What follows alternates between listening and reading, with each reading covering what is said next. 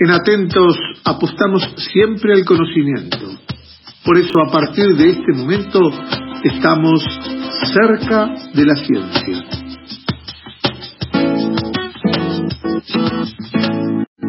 Y si estamos lejos nos acerca Patricia Santos. Hola Patricia, ¿cómo te va?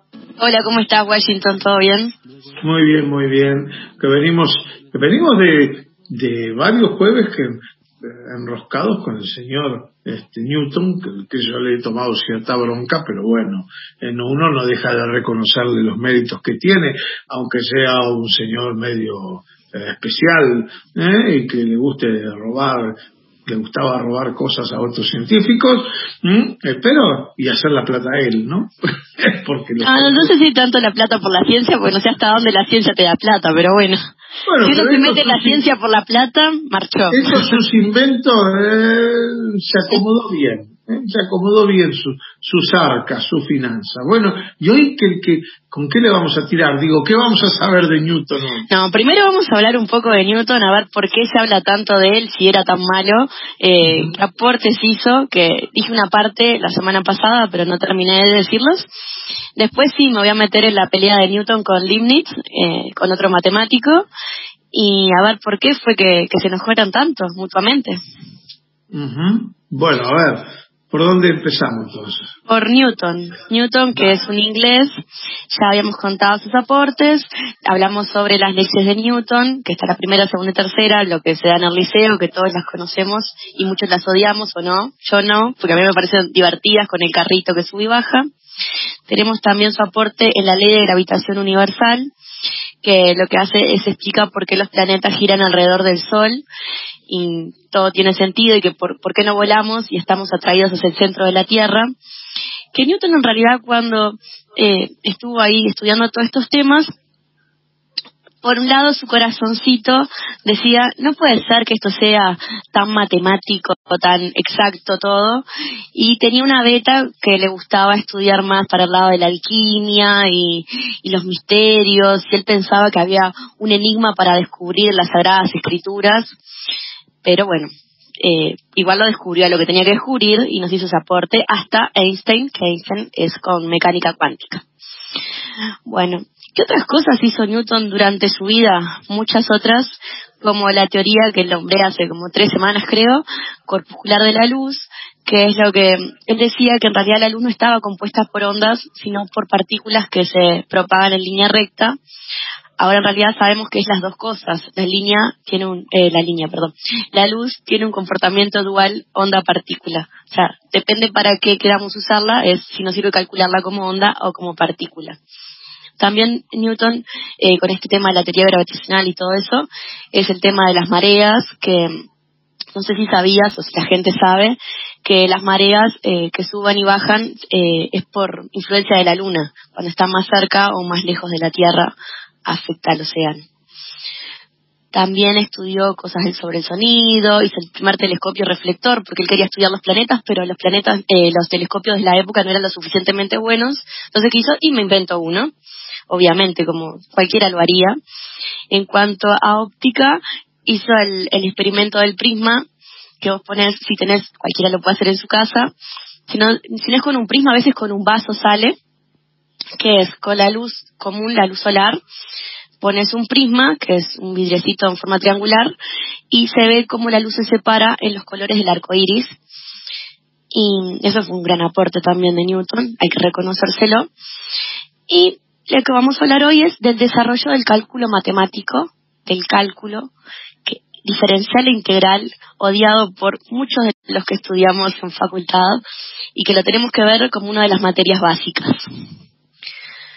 Isaac Newton tuvo una frase muy polémica que es, los segundos inventores no tienen derechos. Por eso es que él quería reconocer, ser reconocido como el principal inventor del cálculo. Pero eh, Leibniz estaba ahí en el medio. El cálculo es lo básico para la matemática. La matemática es una herramienta en realidad que nos ayuda a comprender el mundo, a conocerlo, que tiene un lenguaje específico, entonces eso nos lleva a que si yo hago una cuenta acá y lo hace otra persona en China, lleguemos al mismo resultado y ni siquiera tengamos que hablar el mismo idioma, porque los números son números y los símbolos son iguales en todos lados. Bueno, y, Newton quería ser el padre del cálculo.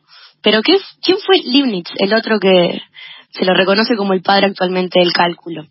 De Leibniz se habla muy poco, hizo grandes aportes en filosofía y en algunos ámbitos se lo conoce, pero no es tan conocido como Newton. Se dedicó a muchas cosas, eh, tanto diplomacia, historia, como matemática, filosofía. Y lo que hizo Leibniz en realidad fue aportar un sistema de razonamiento, o sea, toda una filosofía de la ciencia que priorizaba la importancia de la matemática en la búsqueda de respuestas.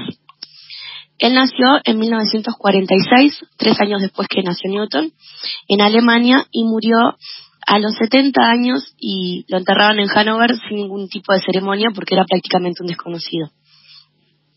Él empezó sus estudios en filosofía y, leyes, y a los 20 años empezó ahí con la matemática. A los 20 años escribió, perdón, su primer libro, que escribió tantos libros que en 2010 empezaron a, a mirar su obra para ver si podían editar todos y calcularon más o menos que serían 70 volúmenes con todo lo que escribió en vida y las cartas que compartía con políticos, científicos y otras personalidades de la época también serían más de unas 20.000 cartas. O sea, el tipo trabajaba. A los 20 años fue que escribió su primer libro y a los 26 recién, cuando vivió en París, fue que empezó con la matemática. Ahí eh, se le ocurrió que eh, las curvas, a diferencia de lo que pensaba Newton, eran poligonales de lados rectos de longitud infinitesimal. Y aunque tenía escritos manuscritos desde el 73, fue en el 84 que empezó a publicar sus descubrimientos. Para los que han estudiado eh, matemática en el liceo o en, la universidad. A Leibniz es al que le debemos la simbología de las, del cálculo, que es la D minúscula de manuscrita de derivada, el símbolo de la S alargada, que es el de las integrales, y el de la sumatoria también. Lo que quería hacer Leibniz era encontrar como una característica general un lenguaje que fuera universal, simbólico y preciso para hacer los razonamientos él quería eh, que en caso de alguna duda entre dos personas, si tienen diferencia en el pensamiento, se puede decir, calculemos y ahí ver quién tiene razón. Newton, como ya dijimos, eh, nació en el 43, murió a los 84 años y fue enterrado con honores en la, en la abadía de Westminster, en Inglaterra. Y a él es el que le debemos que el universo, en realidad, como dije el otro día, no inventó la gravedad, sino que la, la describió eh, también nos ordenó el universo, por así decirlo. El tema con Leibniz y, Newton es que estaban los dos estudiando lo mismo, pero en distintos lugares. Newton, obviamente, era el conocido, el que tenía el poder. Y eh, si entramos en una especie de programa de chimentos de la ciencia, cuando Leibniz estaba en París y conoció a Huygens, ahí empezó su interés por la matemática, un año después eh, él viajó a Londres y ahí conoció a un tipo que resultó ser el secretario de la Royal Society y amigo de John Collins, que era amigo de Newton, y ese tenía todos los trabajos de Newton. Por eso, en algún momento en que la lucha se puso medio brava, eh, lo acusaron de que en realidad Leibniz había tenido acceso a los trabajos de Newton y que le copió. Pero en realidad no le copió, sino que llegaron al mismo resultado, pero por dos caminos diferentes. Newton en la primera edición de sus principios de matemática hizo como una referencia y puso al eminente matemático G.W. Leibniz, porque habían llegado a, lo mismo, pero con diferencias en las palabras y en la notación, pero después lo eliminó. O sea, se dio cuenta que le estaba dando como la derecha al otro. Ah, le estoy haciendo cartel, dijo, mejor lo bajo. Claro, mejor no le voy a dar importancia. Y Leibniz, por su parte, había, habría dicho en algún momento que es realmente de admirar la variedad de caminos por los cuales puede llegarse al mismo resultado, pero no lo nombró a Newton, como diciendo, sí, yo también lo hice, pero por otro lado. En el momento en que la pelea estaba más complicada, Leibniz dijo, bueno, ta, vamos a la Royal Society a ver que diga quién tiene la razón. Y Newton dijo, sí, obvio, dale. Y después de 50 días, la Royal Society dijo, Isaac Newton es el primer inventor del, del, nuevo cálculo, el cálculo infinitesimal. Capaz que influyó un poco que Newton era presidente de la Royal Society en ese ah, Él se cocinó para él la resolución. No me digas, ¿eh? Sí, me parece que, que un poco afectado estaba en esa comisión que estudiaron el caso. Me parece, ¿no? Igual como dijo Newton, que en realidad le robó esta frase a alguien más, Newton dijo que si he logrado ver lejos ha sido porque he subido a hombros de gigantes. Porque antes de Newton estuvieron muchas otras personas estudiando el cálculo y con la suma de todos esos aportes infinitesimalmente se llevó al cálculo. No, creo que no se sabe cómo trepó a los hombres de los gigantes. Bueno, Ahí es donde está, bueno, ¿eh? la, la, dificultad para, para definirlo. Me, sigue me pareciendo... cae mal, no cae mal con su peluca blanca. Me super cae mal, señor Newton, no me cae bien. No bueno, di, que hoy nombraste lo- el premio Nobel de Literatura, no sé si nombraste a los de Física y Química los otros días. Sí, los ¿Qué? estaba nombrando. Yo solo quiero nombrar eso porque el de Física eh, hay una mujer, igual que en Química, que está la francesa y la estadounidense, que recibieron el tema, el, el Nobel, perdón, por reescribir el código genético, digamos, que es importante por el tema de que se pueden llegar a, a curar enfermedades hereditarias o como el cáncer. Incluso leí por ahí que se podrían mejorar los cultivos y resucitar especies extintas. No sé si para tanto, pero bueno. Y nombrar a Nobel, que Nobel en realidad inventó la dinamita, se llenó de plata y tuvo eh, peso en la concien- conciencia y dijo, bueno, ¿saben qué? Voy a inventar este premio para darle eh, plata a la gente que investiga y hace el bien. Bueno, por lo eh, eh, reconozcamos lo que por lo menos el hombre tuvo. eh, este, Sí. El peso de la conciencia llegó hasta ahí, ¿no? Sí, Bueno. sí.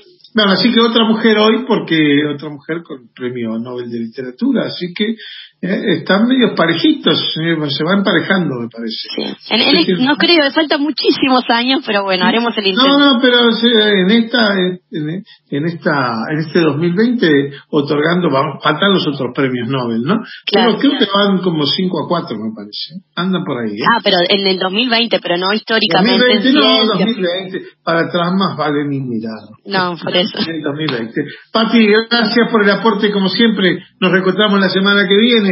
No vengas con hombres tan malos. A ver, gente poquito No, voy a, voy a mejor. empezar, octubre va a ser de mujeres, entonces, ya que las mujeres Ah, son bueno. mayoría, nombremos Bueno. a las mujeres que son siempre buenas. Si usted lo dice. Gracias, eh, Patricia Santos. Nos Por reencontramos. nada. Nos vemos. Chao. Chao, chao.